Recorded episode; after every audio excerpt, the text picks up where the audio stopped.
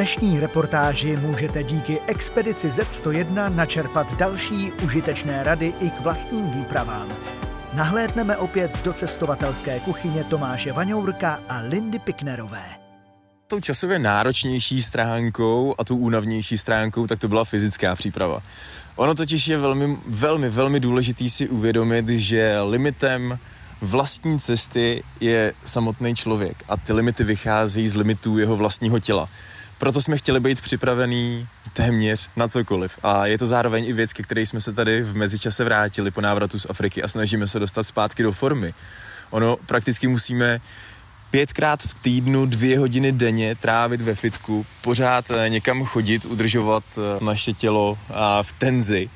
A už jenom kvůli tomu, aby jsme vydrželi v poušti, vypracovali jsme si zvláštní model, kterýmu jsme říkali velbloud, který je vlastně postavený na tom, že se neustále zbavujete podkožního tuku, až nakonec před cestou začnete jíst a pít všechno, všechno, co potkáte.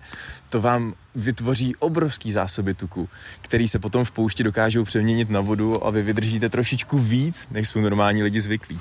A takovýhle drobnosti jsme dělali a děláme vlastně dnes a denně. A je to pořád o sportu, je to pořád o aktivním životním stylu. A taková perlička, aspoň pro mě osobně, tak to bylo v covidu, když nebylo možné chodit do fitka a museli jsme hledat způsoby, jak se udržet v kondici a jak se posouvat. A našli jsme zajímavý způsob, kterýmu jsme důvěrně říkali schody.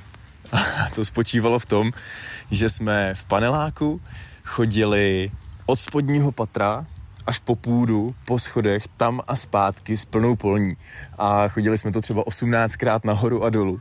A bylo opravdu zvláštní a úsměvný potkávat lidi, kteří tam šli v pátek večer do hospody a potkávali horolezce, se tam spocenej sápe už po osmnáctý do patra.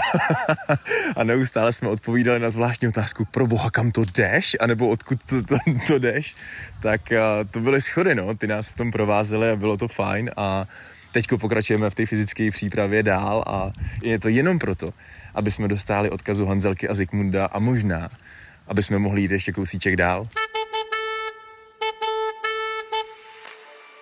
Expedici zet sto jedna můžete dál sledovat ve vysílání Českého rozhlasu Zlín, na webových stránkách zlín tečka rozhlas tečka cé zet, v aplikaci Můj rozhlas a na dalších podcastech.